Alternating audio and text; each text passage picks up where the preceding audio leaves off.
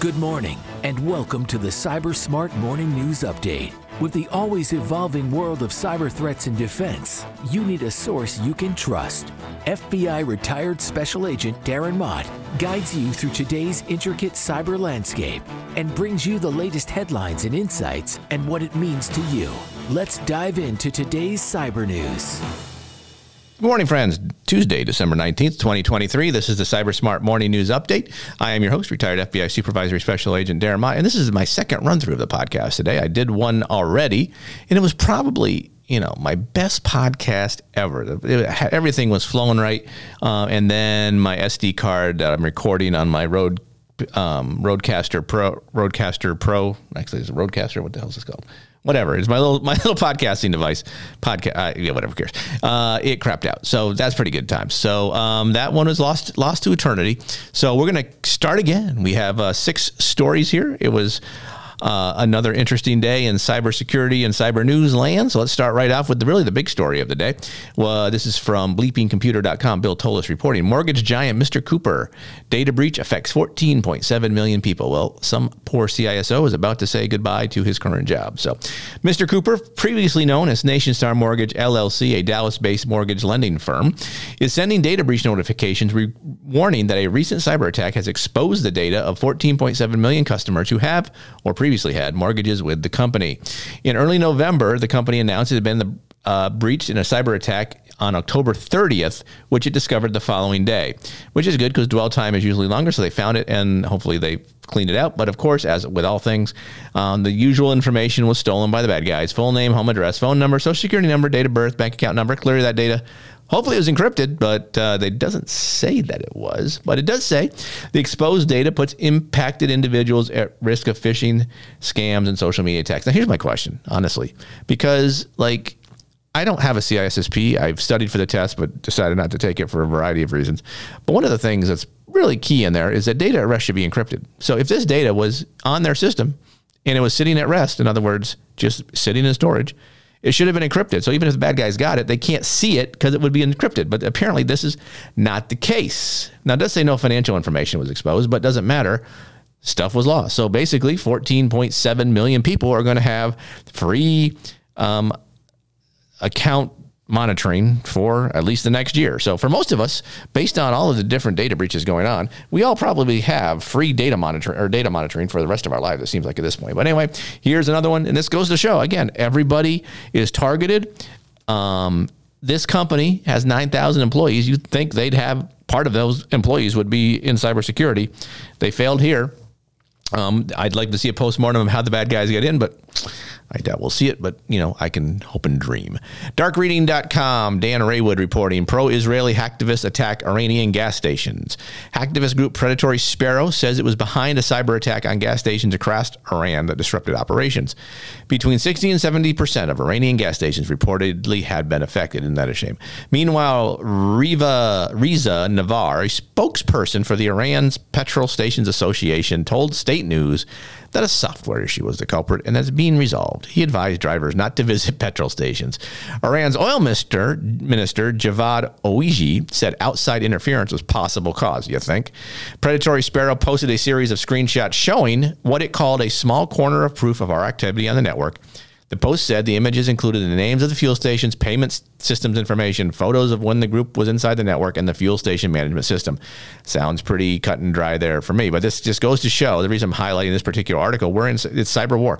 This is what's going. Obviously, there is the kinetic war going on in Israel and the Gaza Strip. This is part of the cyber war that accompanies that, and it is likely that gas stations across the world have similar software and hardware that these Iranian gas stations had. And so those vulnerabilities exist, however Predatory Sparrow got in, and we will certainly never get a postmortem from Iran. But however they got in, they found a vulnerability and made their way in the system. Those vulnerabilities likely exist in US, UK, French, German, wherever, gas stations. Take note, if you are in the petrol industry, if you're in critical national infrastructure area, they're coming for you. This is probably more of an operational technology type attack, but it could be they hit their IT network, certainly. But if the petrol stations are out and not working, there's an OT component to that too. So bears watching how this goes going forward. Report from the FBI. This is from BleepingComputer.com. Sergio Gatlin reporting. Play Ransomware breached 300 victims, including critical organizations. The FBI, along with CISA and the Australian Signals Director at Australian Cybersecurity Center, released a report saying that the Play Ransomware gang had breached roughly 300 organizations worldwide between June 2022 and October 2023, some of them critical infrastructure entities. That's almost one a day. Says basically the group surfaced in July 2022. After the first victims reached out for help in Bleeping Computer's forums, ironically.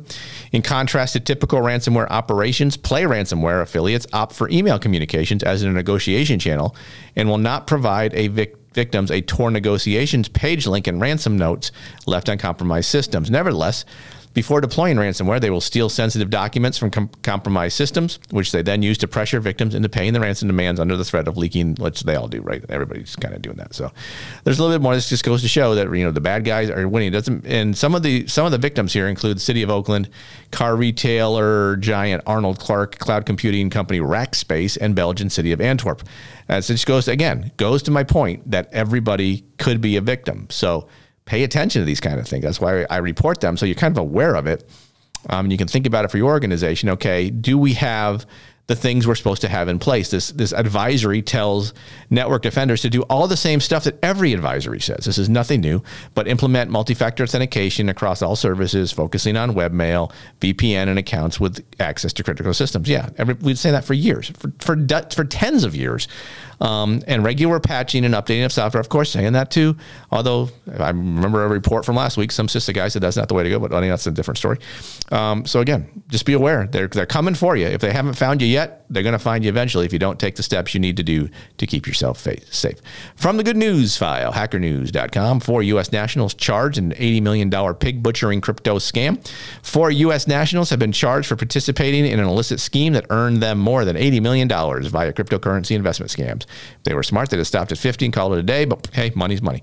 The defendants, Liu Zhang, 36, of Alhambra, California, Justin Walker, 31, of Cypress, California, Joseph Wong, 32, of Rosemead, California, and Heilong Zhu, 40, of Naperville, Illinois, have been charged with conspiracy to commit money laundering, concealment money laundering, and international money laundering.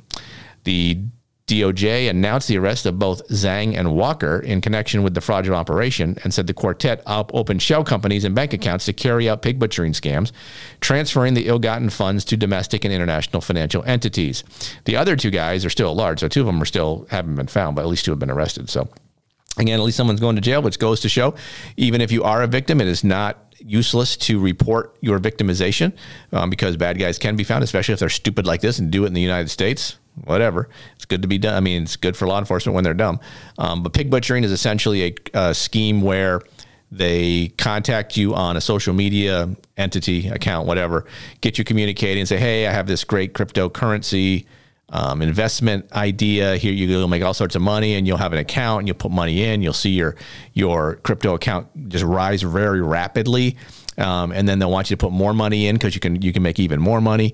And then when you go to pull your money out, it all disappears because they had stolen the money as it was put in there. So be aware if you have a communication with someone online who says they have a great idea for an investment, run quickly away from that person. There is no easy way to make money in the crypto world for the most part. So, okay, under pressure. This is from scmagazine.com. Steve Zuria reporting. Under pressure, the SEC backpedals on the 4-day breach disclosure rule at the 11th hour of mandate. This is kind of how it always happens with government regulations. They kind of change their mind right at the end because somebody got mad about it, but whatever. A new SEC rule that requires companies to report a breach within 4 days of determining a material incident goes into effect today. And the industry has responded positively to a last-minute change that does not require companies to file the technical details of the breach. Now, I agree with this. That's a good plan. Because honestly, if you have a data breach, you got to report it within 4 days. You are likely don't have the technical details of the breach. So it's kind of hard to say what it was unless you paid millions of dollars for Mandiant or CrowdStrike or somebody to come in and do an incident and forensic response to your data breach to get something you can report. So this is good that they pulled that out. You still have to report that you had a breach. You just don't have to give the details. Now, what I would like to see the SEC do is once they get these details that, of course, they release the information as intelligence. You can certainly scrub it so the victim is not known, but at least the manner of how they got in and stuff like that would be very useful going forward. Hopefully that is a byproduct of this new rule. We'll see if they can pull it off. I'm going to withhold judgment on all of that until we see how this goes going forward. But I mean, more intelligence is good. So I agree with all of this. But how it's meted out, how it's enforced is as yet to be seen. So we'll pay attention to it going forward. Lastly, from InfoSecurityMagazine.com, Phil Muncaster reporting, insurers UK honeypots attack 17 million times per day. Legacy vulnerabilities and remote desktop protocol endpoints are being singled out by attackers, according to new data based on billions of recorded cyber attacks in 2023. Honeypot sensors sent up in the UK by insurer Coalition have recorded 5.8 billion attacks so far in 2023, which works out to roughly 17 million a day.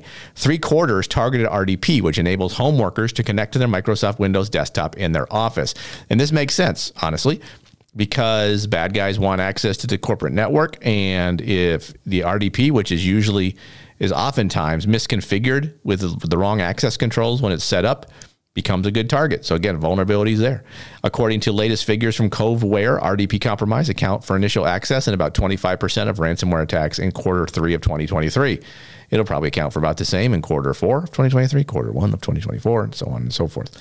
Nearly 3/4 of recorded attacks in 2023 resulted from RDP, which is a scary thought for businesses since remote working is here to stay, said Coalition's UK researcher Simon Bell.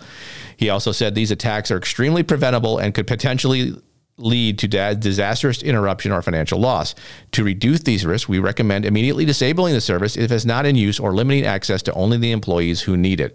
And also you can turn on multi-factor authentication, you can have VPN, you can do all sorts of stuff to protect this. But thumbs up to Coalition for doing this and reporting this information. It's good to know this, and it's very important, obviously, that you make sure if you're using RDP, it's configured correctly. If you don't know what you're doing, find someone who does and let them help you. That's going to do it for the news for today. Again, I appreciate you taking the time to download, listen. If you're learning anything from the podcast, maybe feel free to subscribe. Doesn't mean you have to listen to every single episode, but at least it'll download when it comes out, and that's helpful to me, at least to know that people are at least interested. Know that knowledge is protection. If we understand the threats targeting us, we can assess our risk, proceed wisely. Thanks again for listening. Feel free to contact me, Darren, at thecyberguy.com if you have thoughts, questions, or comments, or find me on any of my social media locations, LinkedIn, Substack, so on and so forth. Have a great rest of your Tuesday. We will talk again tomorrow.